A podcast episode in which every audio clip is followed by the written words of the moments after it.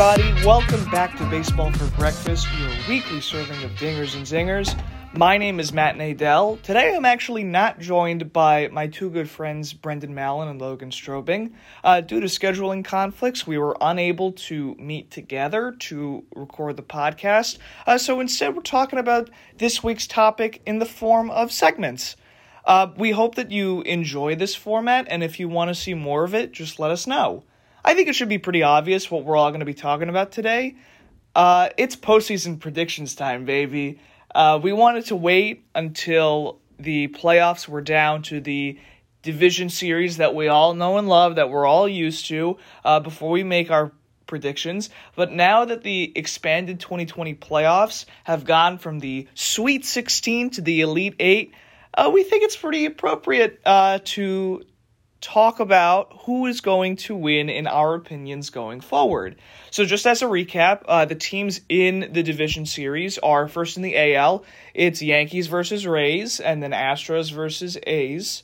And then in the National League, it's Dodgers, Padres, uh, Marlins, Braves. I think this is going to be a very exciting postseason. Uh, in the first round alone, we have uh, all four divisional matchups, uh, which is to say that each division series matchup is within one division. Yanks Rays is the East uh, in the AL, Astros A's is the AL West, Dodgers Padres is the NL West, and then the Marlins and Braves is the NL East. So, all very heated rivalries, all a lot on the line, all fought very hard to get here. Uh, I think we've stated it before on the podcast, but just to reiterate, this is a very legitimate World Series, um, given the eight team per league format at the beginning. So anybody who wins this going forward from now is just as real as it would be in any other year. Let's start with the team that I personally root for, uh, which is the New York Yankees, if I haven't mentioned that enough on this podcast. Uh, and let's talk about their matchup with the Tampa Bay Rays. Uh, the Rays came into the postseason with the best record in the American League uh, as the one seed, and the Yankees were struggling midway towards the end. Then they got on a 10 game winning streak, and then they struggled a little bit more. So they ended up with the fifth seed. Uh, the Yanks upset the Indians in a two game sweep in uh, the wild card series, and the Rays took care of the Blue Jays in a sweep. So to me, this is the closest matchup out of the four division series matchups because I think the Yankees hitting and their lack of pitching will both be offset by a lackluster Rays hitting squad mixed with a pitching rotation and bullpen that, besides the Indians, was the best pitching staff in baseball. I think this series will go five games. I think it's going to be close to the end. And I think ultimately, I want to say that the Rays will win it. I, I, stated in the last episode of the podcast that pitching certainly does win championships. It's not just a cliche that we came up with randomly. It's proven time and time again. Runs are very scarce in the postseason, and ultimately, it comes down to which team will outpitch the other. Uh, I think the Yankees showed that they're able to slug their way to the next round. They put up double digit runs in both of their games against Cleveland in the wild card series. I just trust the Rays pitching more, uh, even more so being a Yankees fan and seeing how much the bullpen was so uncharacteristically uh, just ineffective for most of the season. Uh, really, the only guy who the Yankees could trust on a daily basis was Zach Britton, uh, who probably would have been an All Star uh, if not for you know the lack of an All Star game this year. I just think the Rays are too solid overall to give up the series, and I, I mean they are a number one seed, so I have to give it to them in that area too. Um, not to say that I don't want to see an upset, and I think you guys will see that I will hopefully be able to predict an upset. Um, but I think it would be the smart prediction to say that the Rays won. I think they're most set up to win given their great pitching staff. I'm worried a little bit about their hitting. Uh, you know, for the rest of the postseason if they move on, uh, because even though pitching does win championships, you have to be a well rounded team. but I, I think that uh, the the Yankees pitching won't do that much competitively uh, in terms of you know stifling them more. They're already a, a, a subpar American League offense. A, a lackluster pitching staff isn't going to do that much to affect that. I'm going to give the Rays the win in this series uh, by five games, but you know it's it's going to be close. Okay, now let's move on to the other matchup in the American League side of the bracket, the Astros and the A's.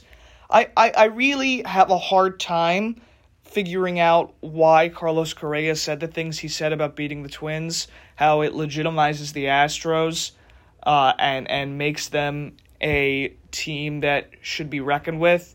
Uh, you first of all, you beat the Twins, which isn't to say that they're guaranteed to lose in the playoffs, but when you have an 18 game playoff losing streak, it, it's not that impressive when someone beats you. Also, it was the wild card series. Like it was weird to brag about winning a series in the first round of the playoffs. Like if you made the World Series, then maybe, and even if you lost it, I would say that you get bragging rights as the top team in at least the American League. Uh, the Astros are a subpar team this year from what we all expected, or if anything, we expected it as such when they couldn't see what pitch was coming next. Um, but all of their stars did much worse this year. Even dis- you could make the argument that they would have rebounded if it was longer than a 60 game season. But Jose Altuve, Alex Bregman, even Correa, Springer was really the only one who who did not even on average because he didn't even bat above 270, but all of the Astros stars that we've come to know and love over the past couple of years were, were shells of themselves. So, of course, I'm going to give this to the A's.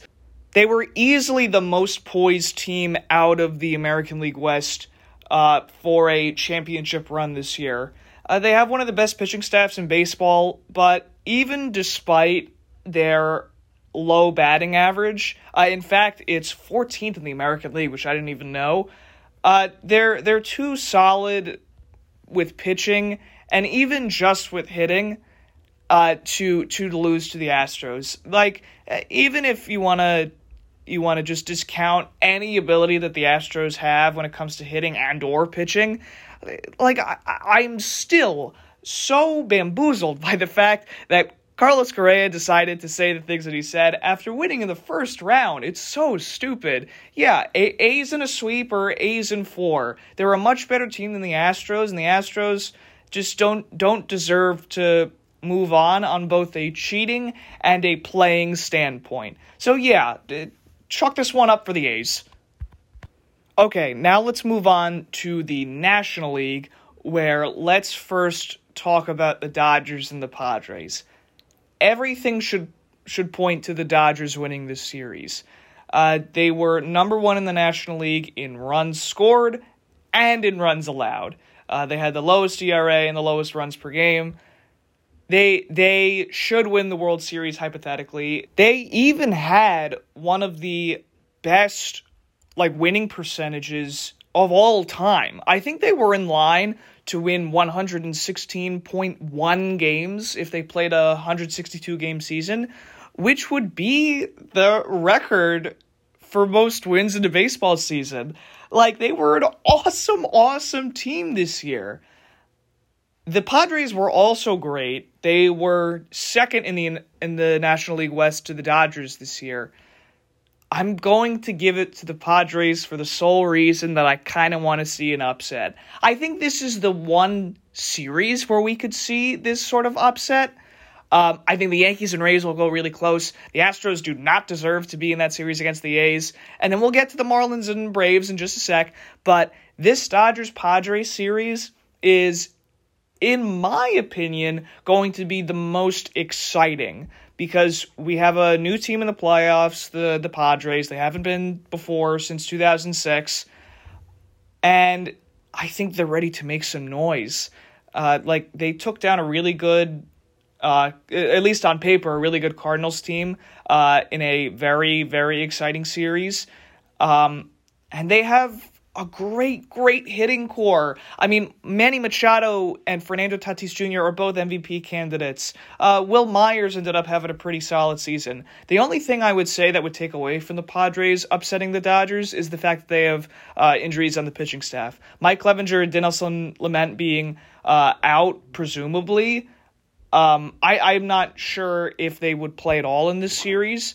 Um, maybe even not if they made it in the NLCS. But that would be the one thing that would prevent me from saying that hey the padres are totally going to upset. Um but i mean this this batting lineup is so so exciting for the padres. And i mean even if you want to say that they have injuries i mean they they still have a a very solid pitching staff and an all right bullpen. I'm not going to go ahead and say that it's the best in baseball uh, it's certainly up there, but the Dodgers should win this series. Let me just reiterate that they should win the World Series. Um, and I don't, I don't like using playoff experience or lack thereof uh, to indicate any sort of result.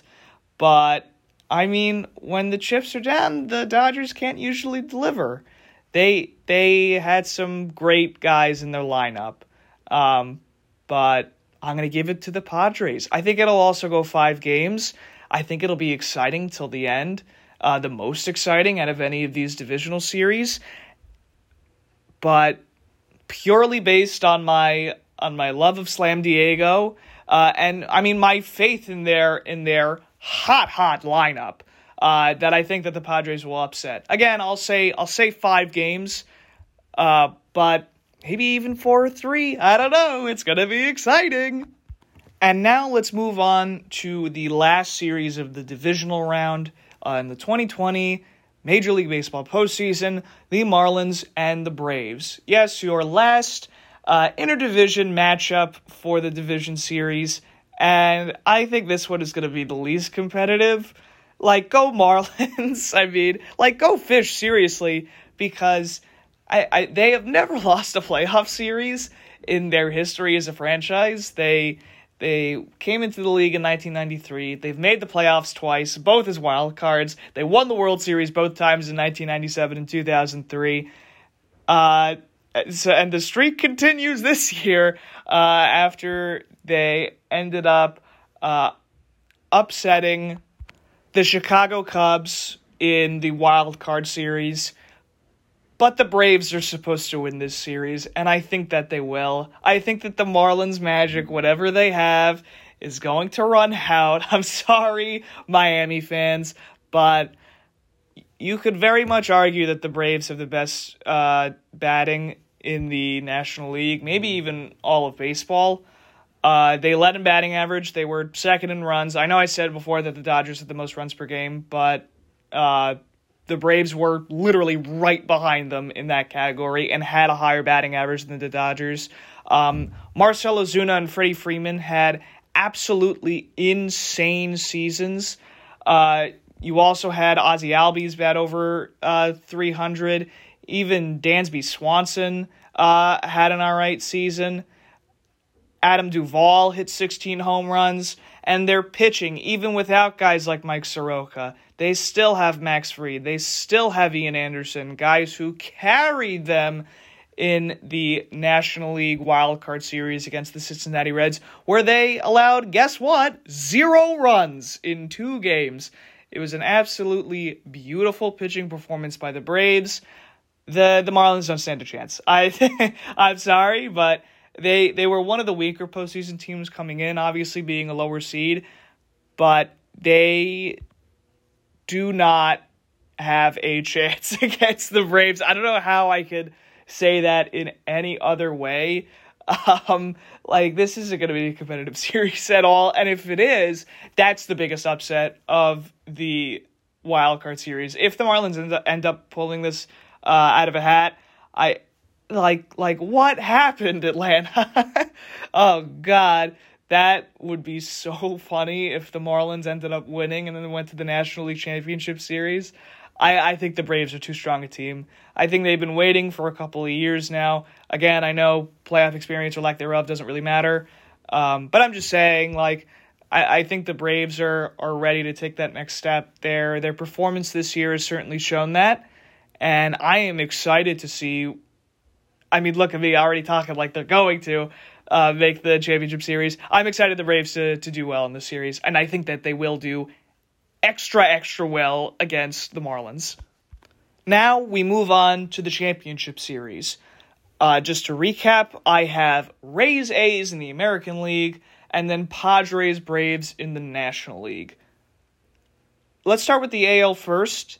Uh, I, this is not an exciting matchup for me because looking at the matchup between the A's and Rays, they're pretty comparable in terms of pitching. Uh, their ERAs are not as separated as one might think.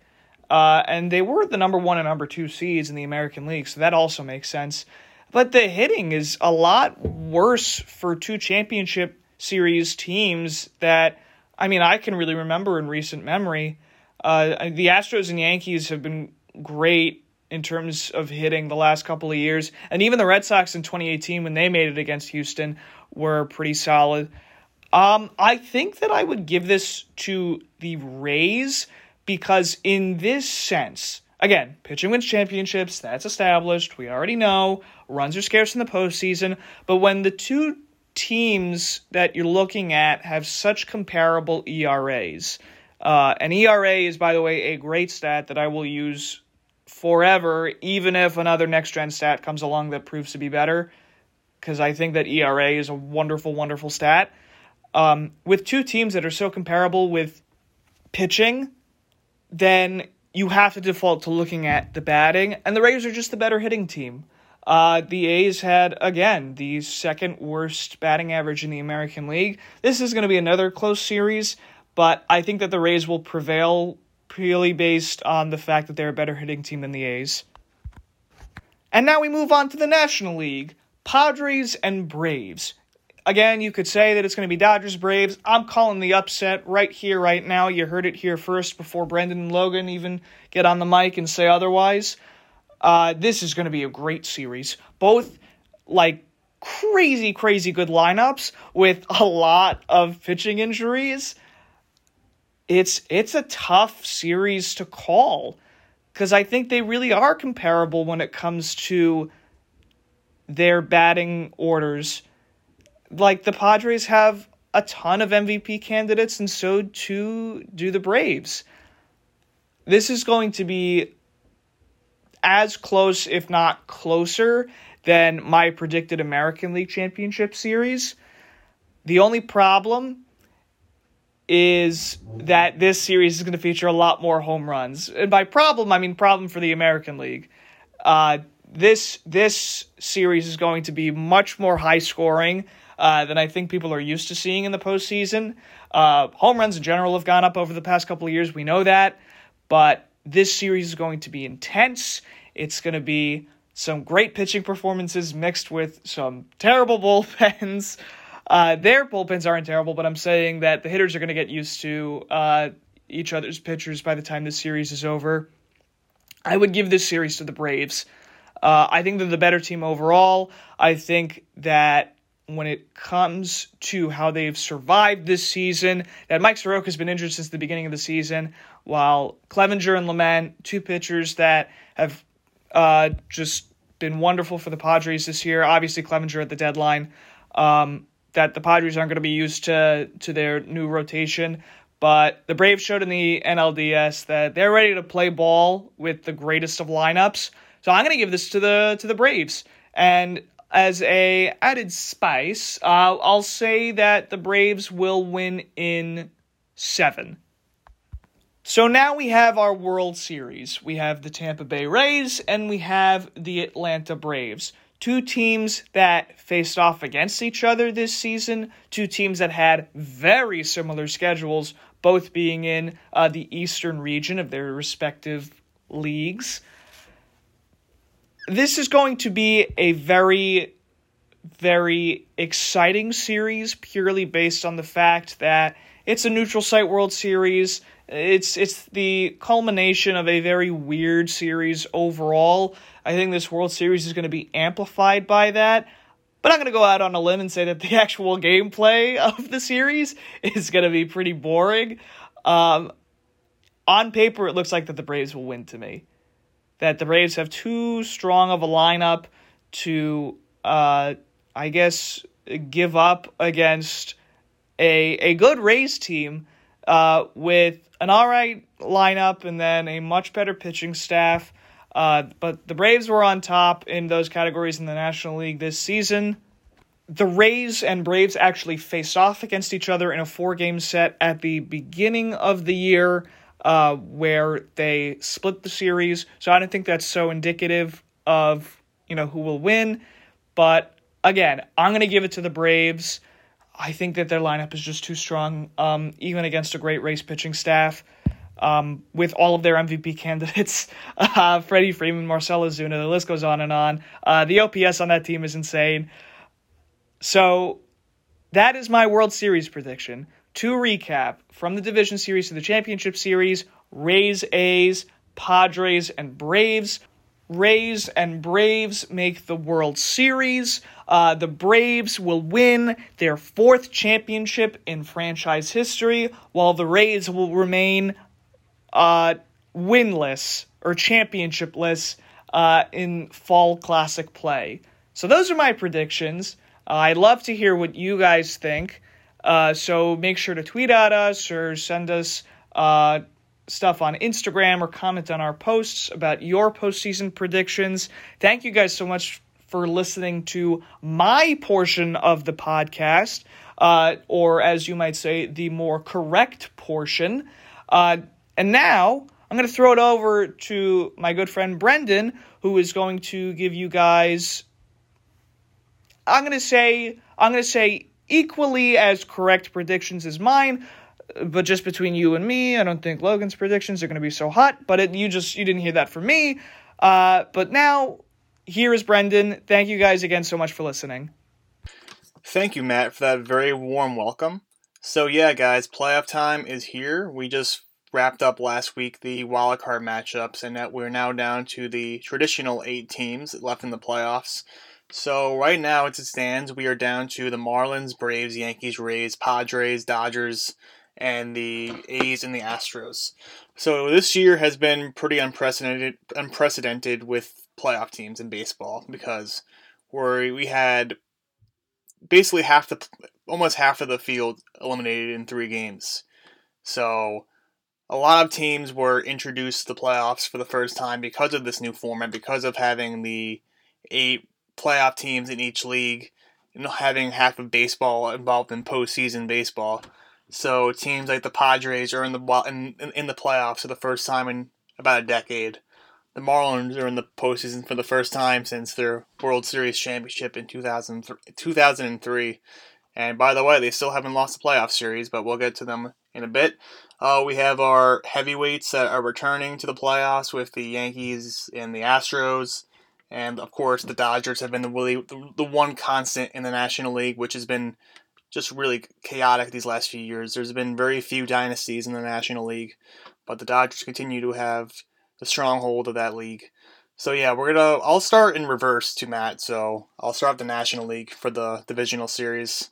So I'll start with the Miami Marlins against the Atlanta Braves. So the Atlanta Braves, the story of their win against the Reds, who actually, before we even go there, I had the Reds going very far in this playoff bracket because I thought the, the trio of Luis Castillo, Trevor Bauer, and oh, who's the last guy? Sonny Gray. That's a really scary pitching staff in October, and I'm going to say it a few times during my segment, but pitching wins championships and electric pitching wins in the playoffs. So I think if the Reds really got past the Braves, I think they would have they would have had a really you know nice run and they would have been tough to beat. But the Reds couldn't hit. They couldn't wake up bats. Um, that was an issue that the Reds had going into the season, which is why they went out and got Mike Moustakas, Nick Castellanos. So they hoped with maybe a bounce back from Joey Votto, maybe some more 40 home runs or so from Eugenio Suarez, the Reds could make some noise. So the Reds got the, I believe, the seventh seed, and they were shut out. They didn't score a game in two in two games out of three to the Braves. And Ian Anderson and Matt Fried really have stepped up to be cornerstones of the Braves rotation. And there were a lot of people, including me, that at the trade when the trade deadline passed were really doubting the Braves' chances when they failed to acquire uh, a Lance Lynn or someone of that caliber and didn't think they'd have the pitching to make an impressive October run. But yeah, Mike Soroka had, was down with an Achilles, but man, Max Fried, um, Ian Anderson have stepped up, and even without, I forgot to mention Cole Hamels, who has been basically hurt the entire season. Those two shut out the Reds, and they are your number one and two starters for this divisional series. And I look at this Miami Marlins lineup, and they've made some nice they made some nice moves in the offseason as well. They're trying to supplement complement their young core of players by signing veterans Corey Dickerson. Uh, Aguilar was a nice pickup from the Bra- from the Brewers, and he's been productive. Uh, Brian Anderson has solidified himself as an everyday major league hitter who can play multiple positions, and they've received a boost in the rotation with Sixto Sanchez making his long awaited debut this year, giving them a pretty scary top. Not I wouldn't say scary, but they have hard throwers at the top of their rotation. If you add in Sandy Alcantara and Pablo Lopez, has been a nice pitcher to watch this year. So they have the pitching. They have some guys in the. They have some veteran arms in the bullpen. Brad Boxberger, um, Ryan Stanek. Um, but I just don't think they're going to have the hitting. Basically, they they, they won two games out of three to the Cubs, but those were they won those games based on late inning home runs. Uh, Corey Dickerson, Aguilar hit a homer. I just don't see them matching up well with the Braves. I think the Braves, and I haven't really talked about the Braves offense, so it's just you know raving over their pitching. But the Braves have a stacked lineup. They're not going to be able to play in their home ballpark, which kind of it's a very hitter friendly park. It plays well to their strengths. But Marcell Ozuna, uh, Travis d'Arnaud, they've been pillars of the lineup. Uh, Ozzie Albies recently came back from injury within the past month, and they're rolling. They also have the likely MVP in my mind in the National League in Freddie Freeman. So yeah, I I see it tough for the Marlins to uh, Sixto Sanchez and Pablo Lopez and Alcantara are going to have to have the pitch their hearts out if the Marlins want to have a shot in the series. In my eyes, uh, I'm going to say the Braves the the hitting they're not going to need too much hitting because I predict I predict that Ian Anderson and Matt Fried are going to repeat themselves and really stomp out this Marlins team. They're going to lose their first playoff series ever. The Marlins have never lost a playoff series, um, but yeah, I, I mean, it would have been nice for me to want to pick the Marlins because they're a nice feel good story and they finished pretty high in terms of the seeding, and I don't know. I just it's one of the benefits to this expanded playoffs where you see teams like you don't usually see in the playoffs. But I think in the future it'd be best if we it'd be best if we get rid of the three extra teams in the playoffs per league, but we include we keep the three three best three best of three wild card series. So if we have the five seeds the three divisional winners and the two wild cards, and the two wild cards play off in a best of three wild card series. That's something I'd be interested in. And the Marlins this year would have actually been in that wild card series if that's the way they decide to go. So Marlins definitely deserving playoff team, and especially in this really crapshoot of a National League. But yeah, I just I really the Braves are gonna be a tough team to beat, but I have them actually. I'm not gonna spoil my pick actually for the championship series, but my other my other matchup in the National League is the Padres against the Dodgers. And again, Padres another team like the Marlins that don't usually make it. Um, they're also a pretty high seed. I, I, think they're like the third or fourth seed in the National League. So definitely a deserving team. that Did not totally benefit from, did not slide their way in based on the expanded format rule. But I'm, they made some really aggressive moves at the trade deadline and they saw their opportunity to win this year, especially since the, National League is down as a whole. And they made a flurry of moves. They shored up the bullpen when they lost Kirby Yates to injury for the year. They picked up Trevor Rosenthal from the Royals, uh, got a slugger in Mitch Moreland from the Red Sox, and of course they went out and got the big fish, the other ace they needed for the last few years, in my opinion, and they landed Mike Clevinger, who was really going to be their guy that they would be looking to to lead them in a game one of a National League Division Series. But Clevinger, right before the season ended, had I believe elbow soreness and or maybe hamstring. I'm not exactly sure, but not a super serious injury. But in this, in this short season, now in this playoffs, it's really a crapshoot. It's really a question whether he's going to be able to contribute the series. Um, and also, Dinelson Lamet is another guy that's taken huge strides over the past few years and has established himself as a, if not a mid rotation starter, to an upper echelon, maybe a really good number two. So those guys are very questionable right now. Uh, Chris Paddack got pretty lit up in his first in game one of the wild card series, and put the Padres in a you know 0-1 hole against the Cardinals, but they slugged their ways back. They slugged their ways back in games two and three. Tatis, Wil Myers had incredible series, hitting two home runs in the same game. Uh, Machado hit some timely home runs. Uh, Jake Cronenworth in game three had a really big day. So the the offense is electric. The pitching has me a bit worried. The bullpen is enough to keep them in games. The Dodgers are they're probably the most complete team in the National League. They have an MVP, a top five MVP finisher for sure in Mookie Betts. They have a really well-rounded team. Cody Bellinger is not the guy from last year, but he's still a productive player. Walker Buehler is a very formidable starter. Clayton Kershaw is back to being an ace. And they just have a very versatile lineup. Corey Seager's back with a vengeance this year, cementing himself as a star shortstop. Um, Kenley Jansen having a bounce back year. Uh, AJ Pollock staying healthy and being productive. So Chris Taylor, Kiki Hernandez, I can go on. Max Muncy, they just have guys that they develop or they trade for, and they mix and match them to provide the best matchups get the best advantage over the opposing pitchers, and they just have consistently had the best run differential in the National League. They're they've been to the World Series, you know, two times within the past four to five years, losing both times. So it's basically just people are just waiting for the Dodgers to finally win the big one and make it to a World Series and you know go all the way. Last year they had a disappointing exit in the first round. The Nationals you know, coming back in a surprising game five. Uh, Kershaw blowing it out of relief, and that's kind of been the big storyline, of course. Kershaw in the playoffs.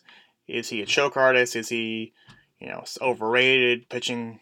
I don't know. I, I think Kershaw sh- shut up some people with his dominant performance against the Brewers, who really, for all intents and purposes, did not really deserve to be in the playoffs. They kind of just uh, lost their way into the playoffs. But yeah, Kershaw, Buehler, the offense, they put the Brewers to bed pretty easily.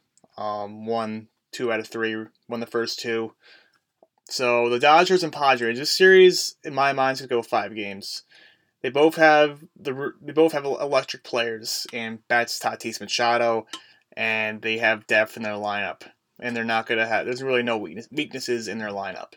The their top of the rotations are. I would give the edge to the Dodgers, the Padres. The really the health of the Padres rotation is what I'm looking at, and basically Chris Paddack has to come around and act like a an ace and basically rise to the occasion with the absence of Clevinger and Lamet, uh, Zach Davies. You just I don't know. They really I don't trust this pitching staff against the Padres. The bullpen's very strong. I trust Trevor Rosenthal. But the Dodgers for me are the more well-rounded team. Kershaw and Buehler at the top, and they also have a deep bullpen with you know Tony Gonsolin and Dustin May, who were fantastic during the regular season. So they can pull a Buehler or a Kershaw after five or six, and they can come back to them maybe later in the series. So I'm gonna go Dodgers in five. So that's the National League with the Dodgers going on to face the Braves, and I'll go right to my championship prediction with the Dodgers versus the Braves. So I kind of hyped up the Braves a lot, and their top two pitcher, t- top two pitchers, along with their offense. But I do think it's the Dodgers' year, really, because it's the Dodgers' year at least to win the National League pennant. Because for all along they had the best record in the National League. They really just dominated that whole, you know, all, all the teams they played against. I, I just the Braves, they're you really gotta expect Ian Anderson free to just keep going and having these standout performances. I think they can do it against the Marlins. Will they do it against the Dodgers? That's not a certain. And if they and that's a seven game series as well, so you're gonna have to use your four and five, your three and four starters in the, in that series. And the drop off after Ian Anderson for the Braves is pretty stark when you go to Kyle Wright, and the bullpen for the Braves is nothing to really admire. Uh, Melancon's the closer, but Will Smith, um, Dar- I don't know if Darren O'Day. It's not a super impressive squad. The Dodgers have Blake Treinen, Kenley Jansen, and of course they have like a ton of Alex Wood they can go to. They just have a much more complete team. Uh, I think the offense. I think the Braves might actually even outscore them. I, it's it's a very close series, and I'll say it goes to seven. But the Dodgers win the pen, win the, win the pennant. All right, so that's my National League picture. Going on to the American League, I have the Rays over the Yankees in five games, and now I'll discuss. And I'm actually surprised that Matt had the was talking up the Rays so highly and had them to the world go to the World Series actually. Um, and I I agree with that assessment. I really am high on their pitching staff. I think people are sleeping on Charlie Morton because he's had incredible playoff success in the past, coming out of the bullpen with the Astros. Um, he just is made for October with his high, with his well, high fastball velocity and his high spin rate with his curveball. Blake Sm- Blake Snell, Blake Snell is back to being an elite pitcher. Tyler Glasnow had a rough start to his 2020, but it turned it around and it's a strikeout machine. Their bullpen is fantastic. Nick Anderson, great last year, had an injury, a little bit of an injury this year, but has come back and finished the season strong. Diego Castillo, Chaz Roe. Um, their lineup is made up of kind of not cast-offs, but nothing. They're they're flawed. They're flawed players, but they're still they bring enough to the table. Um, Brandon Lowe has been the Brandon Lowe and Willy Adames have stepped up to be pretty key contributors on the offense. Um, and the Rays just find guys to score runs. They look at they look at um, average exit velo off the bat, and that's a Yandy Diaz. That's that's just one of his specialties. So he bats cleanup a ton. Austin Meadows, I feel like is due for a bit of a breakout. Um, they play really good. They play a really good defense. So I I I, I don't know. I'm just high on them. They score enough runs They've beaten the Yankees enough in the regular season this year. I believe they they, they played the Yankees ten times. I think the it was eight to two in favor of the Rays over the Yankees. And let's talk about the Yankees and let's talk about why I think the Yankees are bound to get out in this round. Uh, and I'm kind of high in the Yankees because the Yankees, to me, are just a good playoff team. They have intangibles, the, the clutch factor. They have guys like DJ LeMahieu, and they have guys like Luke Voit that seem to has come up in the clutch. But I don't know, their bats showed up last series against against the Indians, but I think they really were saved by winning that series in two games and not having to go to J Happ in game three. Because even in game two, Tanaka did not impress anybody. He gave up a ton of runs early. I mean, rain delay or not, he didn't have a good outing.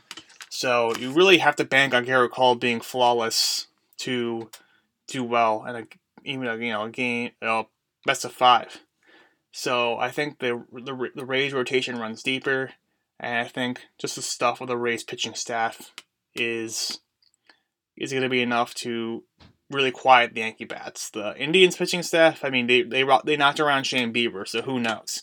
Anything can happen in October, but a lot of the Yankees' offense last series was, you know, bound by the home run. So I guess uh, we'll see how sustainable that is. Uh, I think another interesting aspect of this series is kind of the ble- the bad blood going into it with um, Chapman throwing behind hitter Mike Brosseau's head during the season and getting suspended, but not actually getting suspension suspend suspended, appealing it, and having the the suspension carry over to next season. So these teams just don't like each other. So I, I like having an actual, you know, the games matter, of course, but having a rather a rivalry attached to it and two te- two teams that generally just don't like each other. I think it's going to push the quality of play to even you know greater heights. Um, I'll say the Rays in five. Uh, my last divisional series prediction is the Astros and the A's, and um, it's another one where I went back and forth. I was pretty. I don't know. I didn't really have many, much expectations going into this playoffs for, for the Astros, and that's because their core of hitters were not impressive during the regular season. You know, many citing that oh they don't know what the signs are, so they're obviously their offensive stats have declined. But I I, I don't buy that a ton. I'm sure it helps. I'm sure it did boost their stats in some way. But to say that they're just going to be you know be as bad as they were during the 2020 regular season, I think it's just way you know it's overkill. So George Springer had some really timely hits against the Twins. Again, the Twins can't win a playoff series save, or even a playoff game to save their life. So, I mean, yeah, being the being the Twins in the first round is nothing too impressive, but I think what caught my eye was the Astros pitching staff and how really in the absence of Justin Verlander and Gerrit Cole, they've had guys. Obviously, Zack Greinke was a big trade last year, having multiple years of control afterwards, but guys like Framber Valdez, guys like Cristian Javier, who have given them length and solid innings out of the bullpen, kind of piggybacking the starters. Um, Lance McCullers gets the ball game one of the Vision series. He didn't get a chance to pitch game a game three against the Twins, but oh, who pitched game two? Oh, uh, Jose Urquidy. He he pitched game two, and he was pretty solid. So yeah, Jose Urquidy, Lance McCullers had a solid 2020. We'll see what he does in the playoffs he has pretty a pretty good track record. And you know Zack Greinke, I trust. You know he's one of the few true aces in baseball. So I'm counting on the veteran experience of the Astros. I'm counting on guys like Correa, Alex Bregman, Jose Altuve having some sort of uptick in performance. Um, I don't think you can base their you know their struggles purely based on sign stealing. I think it's kind of been a weird season in general and I'm having them over the A's in four games. And it's really because I'm not super high on the A's right now because Matt Chapman to me was a huge loss. And Jake Lamb, I think he's now the third baseman in the interim, and he just can't replace what Chapman does, obviously on the defensive end, but also being the right handed slugger hitting behind Matt Olson. And you're really relying on, I mean, Marcus Semien has crashed back to earth. He was a, a nine win player last year, and now you know, he's going into his free agency on a bummer of his season. Uh, Tommy La Stella is a nice guy. They got the deadline at the top of the order, but again, the rotation, uh, Sean Jesus Luzardo, Chris Bassitt. I, I think if anything, you you're gonna go with the A's based on their bullpen. So I say the A's squeak out a win in the series, but I mean the Astros. I just think the guys that you know, they're expected to be the Tuves, the Bregmans. They're going to break out in some sense against a weak A's starting rotation, and they can score early in the game, hopefully before the bullpen gets in, and the Astros can leverage, you know, Javier and Valdez in what way they want to to get the ball to Ryan Pressly in the eighth or ninth inning.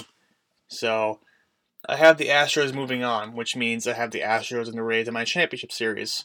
Um, I don't love them as much in a best of seven because you're asking Greinke to put a lot of, you know, he's a lot of innings, uh, a lot of innings pitched in general. You're asking him to do a lot in a seven game series. Uh, I just like the Rays better. I think the Rays, this is their year. They, the Yankees, you know, they started out well on opening day against the Nationals, but the Rays have been there the entire season.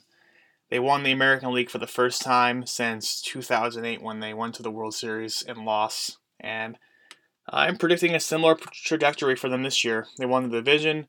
I have them going to the World Series. I just think they have a nice blend of young players that can play multiple positions. They play really good defense. Kevin Kiermaier in center field's a game changer. Uh, their bullpen spectacular and I think their starting rotation is, you know, it was a bit of a disappointment last year. Uh, Blake Snell didn't pitch to his 2018 Cy Young Awards standards, but I think they're back. I think they're going to be extra amped up after beating the Yankees in the division series to go all the way. And I have them getting past the Astros. I just have the pitching staff shutting down Altuve Bregman in the way that the A's can. So that's my reasoning for the Rays going over the Yankees and then the Astros, and then why I have the Astros over the A's.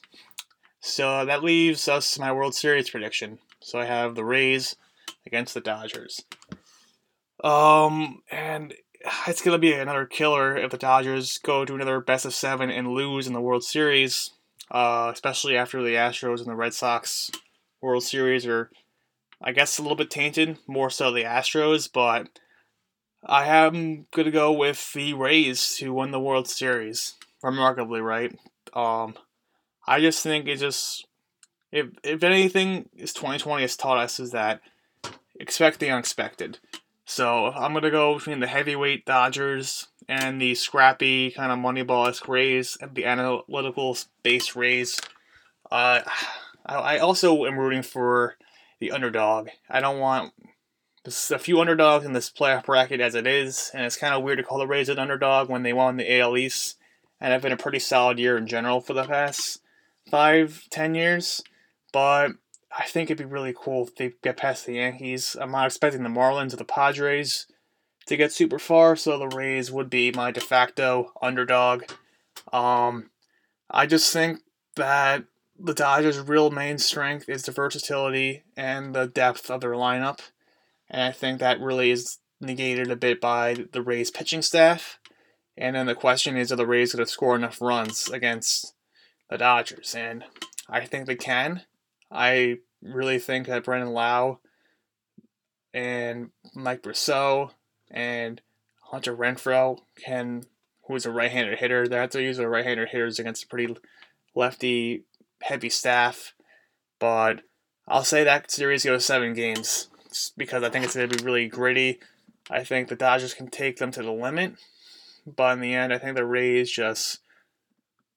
I think the Rays just kind of st- they steal one from underneath the Dodgers again, and we'll have to wait another another year for the Dodgers and Kershaw to finally get that elusive ring.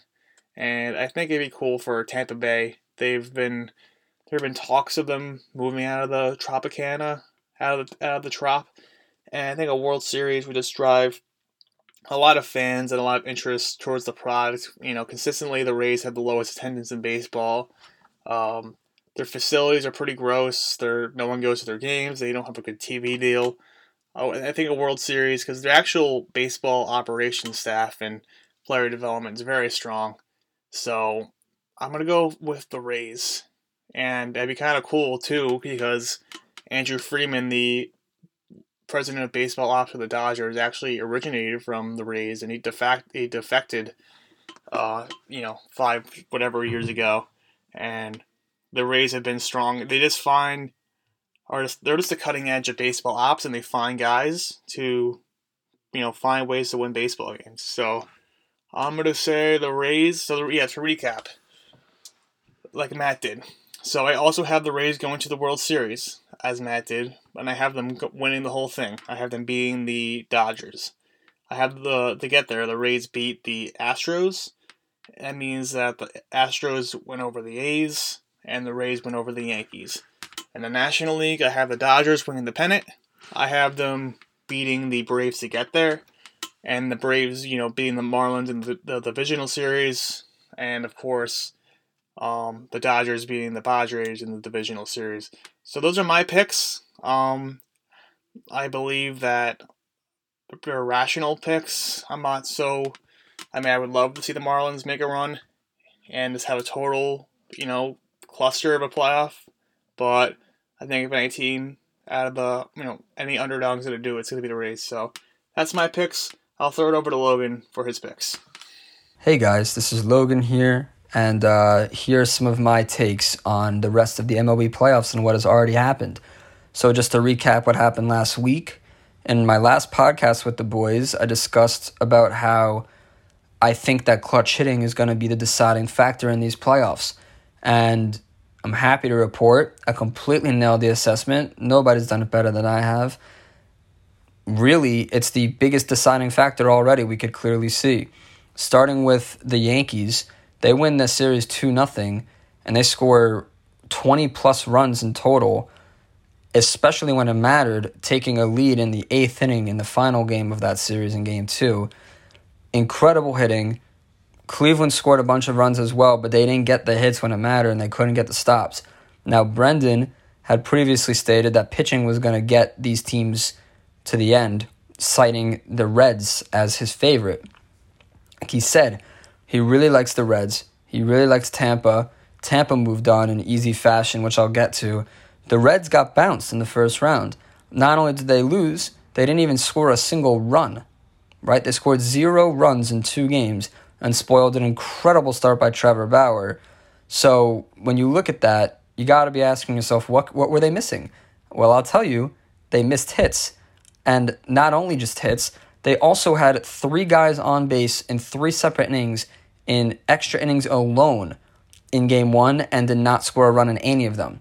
So when you talk about getting the clutch hit, the Reds really missed out. And that's why they're not here right now. But moving on, we'll just talk about what I see going on for the rest of the playoffs and who I think is going to come out of it. We'll start with the ALDS. Um, we'll start with the number one seed. So the Tampa Bay Rays swept the Blue Jays in round one, and they will face the Yankees, who also swept in this case, Cleveland. As a Yankee fan, this is a nightmare, right? We said at the beginning of the playoffs that the Yankees' biggest fear would be to play the team with the best pitching, Cleveland, or the team with just the best team that we've been terrible against all year in the Rays. So far, so good. If I'm the Yankees, I have to be worried by the pitching, specifically in games three and four. I feel really good about Gerrit Cole. I don't care who Tampa throws out there game one, even though Glasnow has pitched incredibly well against the Yankees against Cole twice already this year. I like the Yankees in game one. Game two with Tanaka, love it. Game three, game four, this is where Tampa might take the series. I think for the Yankees to move on, it's an absolute must they win game one, and it's a damn close to a must that they win game two. I think the Rays will have a tie 2 2 going into game five. Give me Cole over anyone. I take the Yankees in five games. This may seem surprising, maybe even a little bit biased, given that I, you know, am a Yankee fan. But I really don't see Tampa beating Gerrit Cole in the playoffs more than once, and I'll take their chances that they won't win at all. So I'll take Gerrit Cole in game one and five. Two, three, four. The Yankees need to win one out of three. I think it's very possible. I don't think it happens often. I think the Yankees probably lose a combination of games two, three, and four. But I really feel confident that they win game one, and that should buy them enough time to get to Cole again. And that's going to be the key throughout the whole playoffs, which I'll keep reiterating.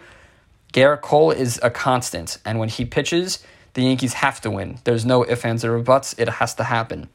They have next to no chance without him. And we've seen that in the past with our struggles against the Astros, where we just need that one guy to have that one start, no matter who it is. I'll take the Yankees in five.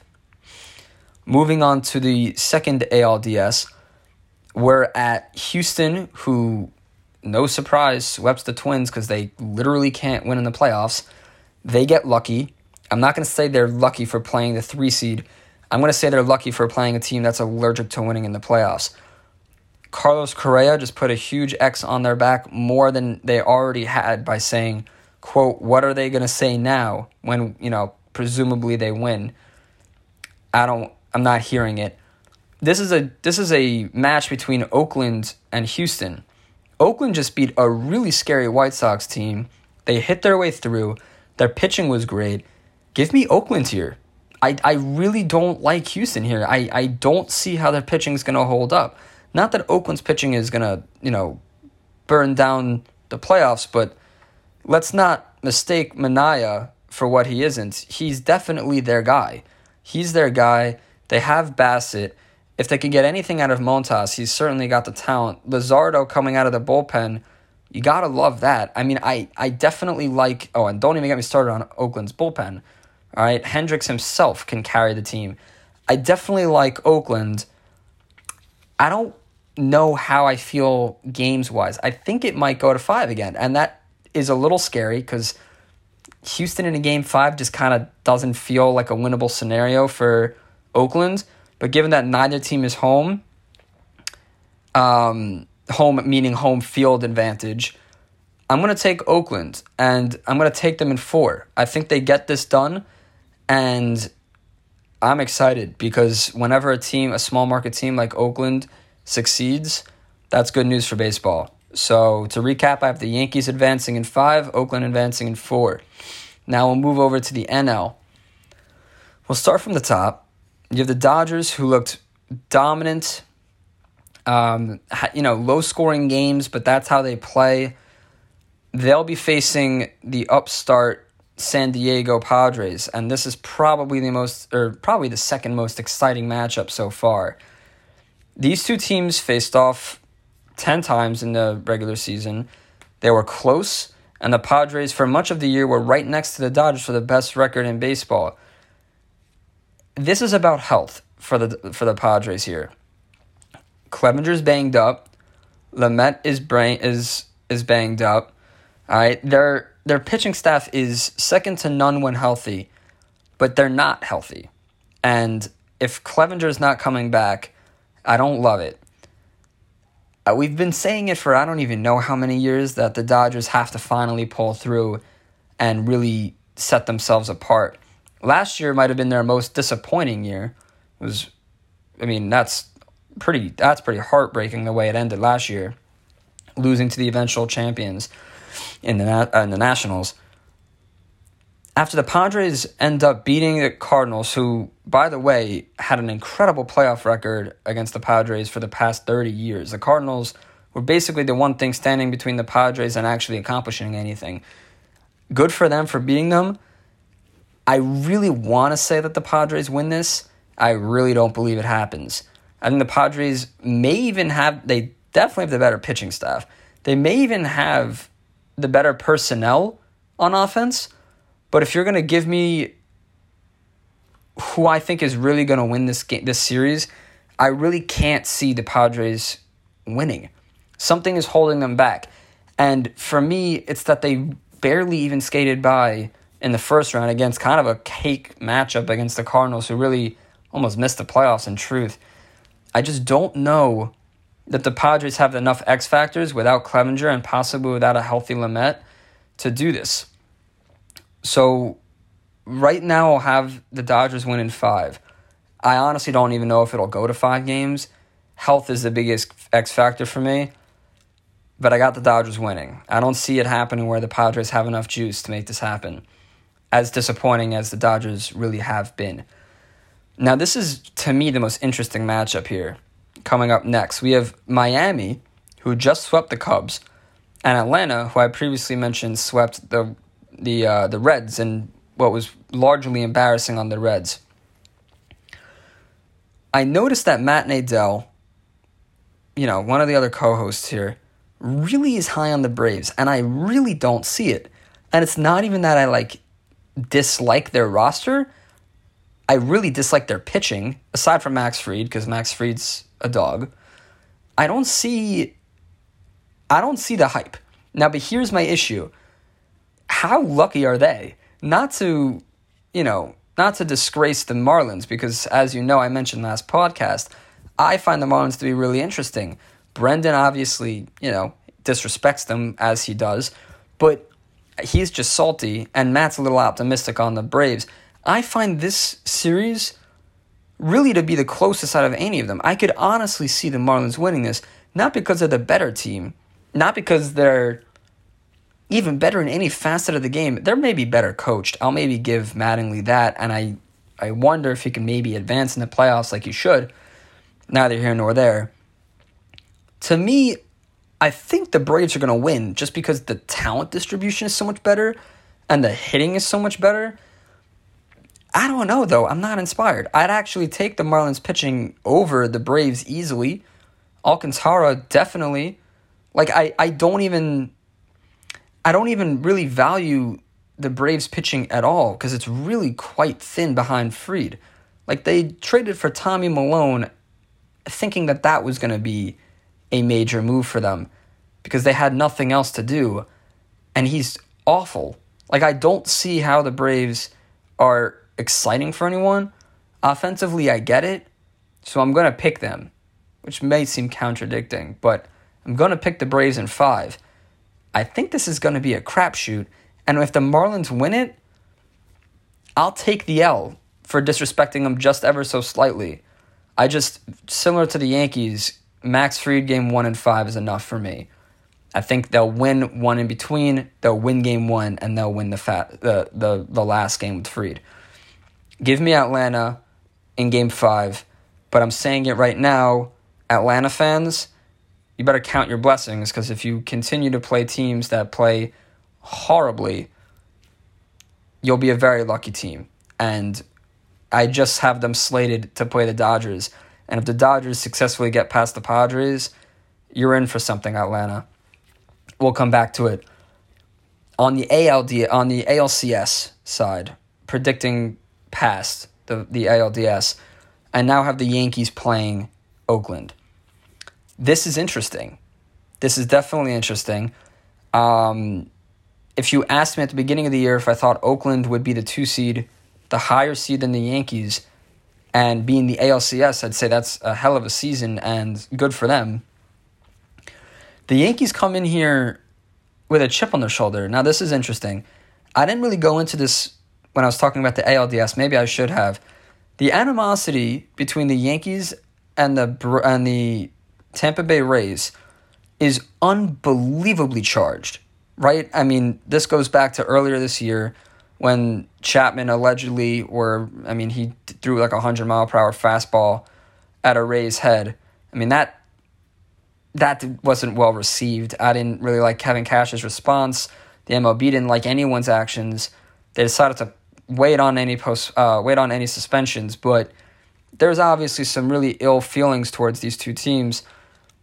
The A's are kind of coming in no one really respects them, right? I mean, you're they're not they're not the Astros certainly. If they are able to get past the Astros, I mean, granted the Astros Yankees is the series everyone wants to see.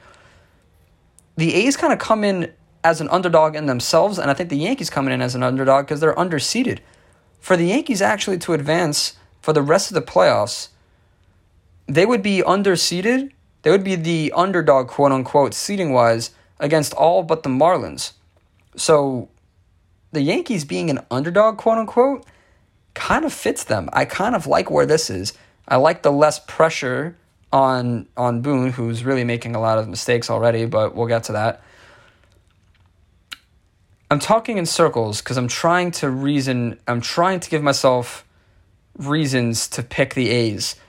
I just can't though. I really don't see how the A's beat the Yankees. And for me, it's the hitting.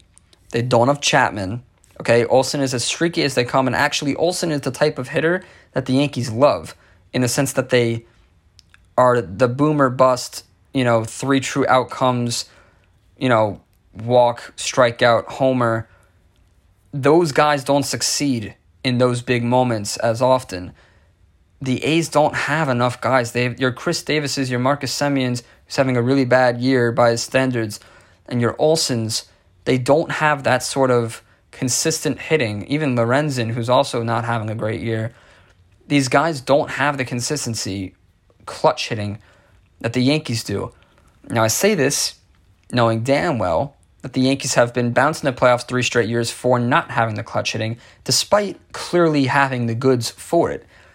The X factor here for me, aside from being just the clutch hitting in general, more specifically, is none other than DJ LeMahieu, who he himself can carry ungodly amounts of work because this guy single handedly, him and Gio Urshela, pretty much took the Yankees on their backs and put them past the Indians. I see that happening again here with Oakland. I just don't see Oakland getting through the Yankees lineup three to four or five times a game and getting enough outs to really make a difference. I think the Yankees win in five. I maybe I'm selling Oakland short. I mean, their pitching's pretty solid. The Yankees pitching is pretty suspect. I just don't see it. I'll even go as far to say this. I think the the the Oakland A's getting really unlucky here is unfortunate. No matter who they play, I don't see it for them. If they play Tampa, I'm pretty confident Tampa wins and gets to the World Series if they play Oakland. And I would say the same thing about the Yankees. In the odd events that Houston wins, that would be interesting. And, you know, I don't predict this to happen, but that would give Yankee fans a, a real shot of an adrenaline just to see what happens between the Yankees. Presumably, if the Yankees make it, Yankees Astros. I don't know who wins that. I'd love to say the Yankees pull through this time. I'll even go as far as say they would, but I'll be honest, I'd rather play the higher seed A's and just avoid the whole thing. Maybe I'm copping out. Maybe I just don't want to see my team lose to the Astros again. Take it from the Twins. It can't feel good. So right now I have Yankees over A's in the World Series.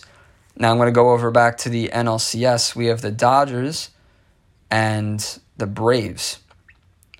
This is 1 verse 2, but this is a weird 1 verse 2 because, like I said, the Braves don't scare me, and really the Padres are the second scariest team on this bracket, especially with everyone eliminated. I don't see the Dodgers losing this. Now, they've made a career out of losing games that I think they should win. I mean, the fact that the Dodgers haven't won a ring in over 30 years, I mean, someone check my math, it's been way too long, and they've made it plenty of times. It's pretty indicative of their success in the playoffs. I'm going to go as far to say they make it back to the World Series. They've done it a lot in the past 10 years. I think they beat the Braves in five. Again, I don't see it for the Braves. I don't see how you're going to get through Mookie Betts hopefully a reinvigorated Bellinger. I mean, you got to think Bellinger does something right. I mean, he's pretty pretty bad right now. Um, and I'm really really hoping that Kershaw is the Kershaw we know and love, like he has been all year, and he's not the playoff Kershaw who has a 4.4 career ERA, which is for record not bad. Just in a hundred plus innings that he's had, that would make Kershaw a really average or below average playoff pitcher. Here's to hoping this is the year that he's not and that he continues his success. And um, I don't know, between Walker Buehler and him, I think that's all they need. I really, in a seven game series, you get at least, I mean, there's no off days. Let's also clear that up. So it's seven straight games here. You're getting Kershaw and Buehler probably twice each. And if they're able to win even one of the other games in which one of those two guys are not pitching, so Gonsolin or Dustin May, both of which are having great years, Dodgers should breeze through because I don't see the, the Braves winning. Give me the, the Dodgers in five and set up an absolute juggernaut series of Yankees Dodgers. Now, again, I realize how this sounds. I just predicted the two highest paid teams in, in in baseball. I just predicted the two most famous teams in baseball to square off. And I'll be honest, I've probably predicted this to be the World Series probably like three years in a row. I mean, since probably 2018, 19, 20. This is probably the third year in a row I'm doing this. Hasn't happened yet. This is the year. This is the year. If the Yankees can get past Tampa, I think they get past anyone if the Dodgers get past San Diego, they get past anyone. These are the two series that you have to look to as a fan and say, you know, even just the ALDS, Tampa Yankees, Dodgers, San Diego. This is where the World Series is going to be won. I'll again, I'll go as far to say the winner of these series, these NLDS and ALDS series, will make it to the World Series because that bottom half of the bracket, the Houston A's Houston versus A's and Marlins versus Atlanta, I don't like it. So Yankees Dodgers. Weird, I'm gonna do this. This is weird coming out of my mouth. I think the Dodgers do it. I don't know why. I just shoot me for being optimistic on the Dodgers. I've probably said this a million times, but if this is not the Dodgers' year, I genuinely don't know what is. Like, if they're able to get to this point, I'm predicting them to get to this point. If they get this far, their pitching is better. They're one of the only teams that could honestly convince themselves that their offense is on par, if not better. Right? I, I, I if if Judge and Stanton are clicking, and if Gary does anything, I'll take the Yankees offense. But it's close, and the bullpens are are close. You know, this might be the Dodgers' year. I say seven games. I don't see this ending soon. Like this will not be a four or five game series. This kind of doesn't feel like a six game series either. To me, whatever team goes up 3 2, this is way too neck and neck. Kind of reminds me of Houston versus Yankees, where it was you kind of had a feeling that like whatever team won the next, the, you know, the team the, the game later the other team would catch up.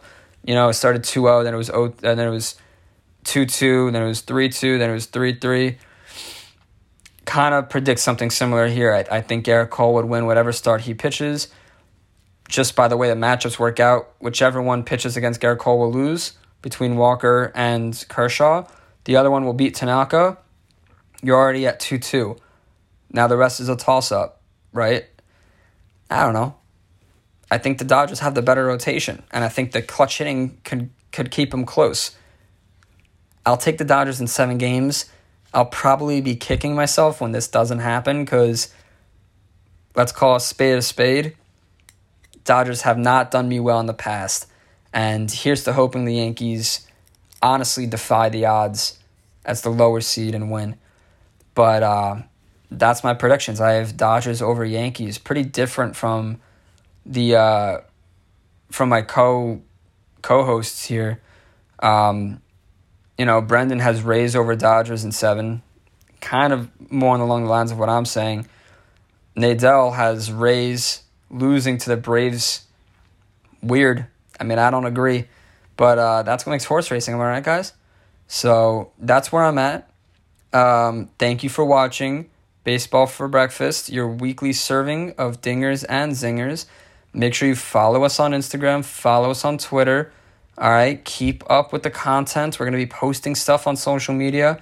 Of course, we'll continue posting on all of your platforms, whether it's Spotify, Apple Music, Apple Podcasts, whatever they call it these days.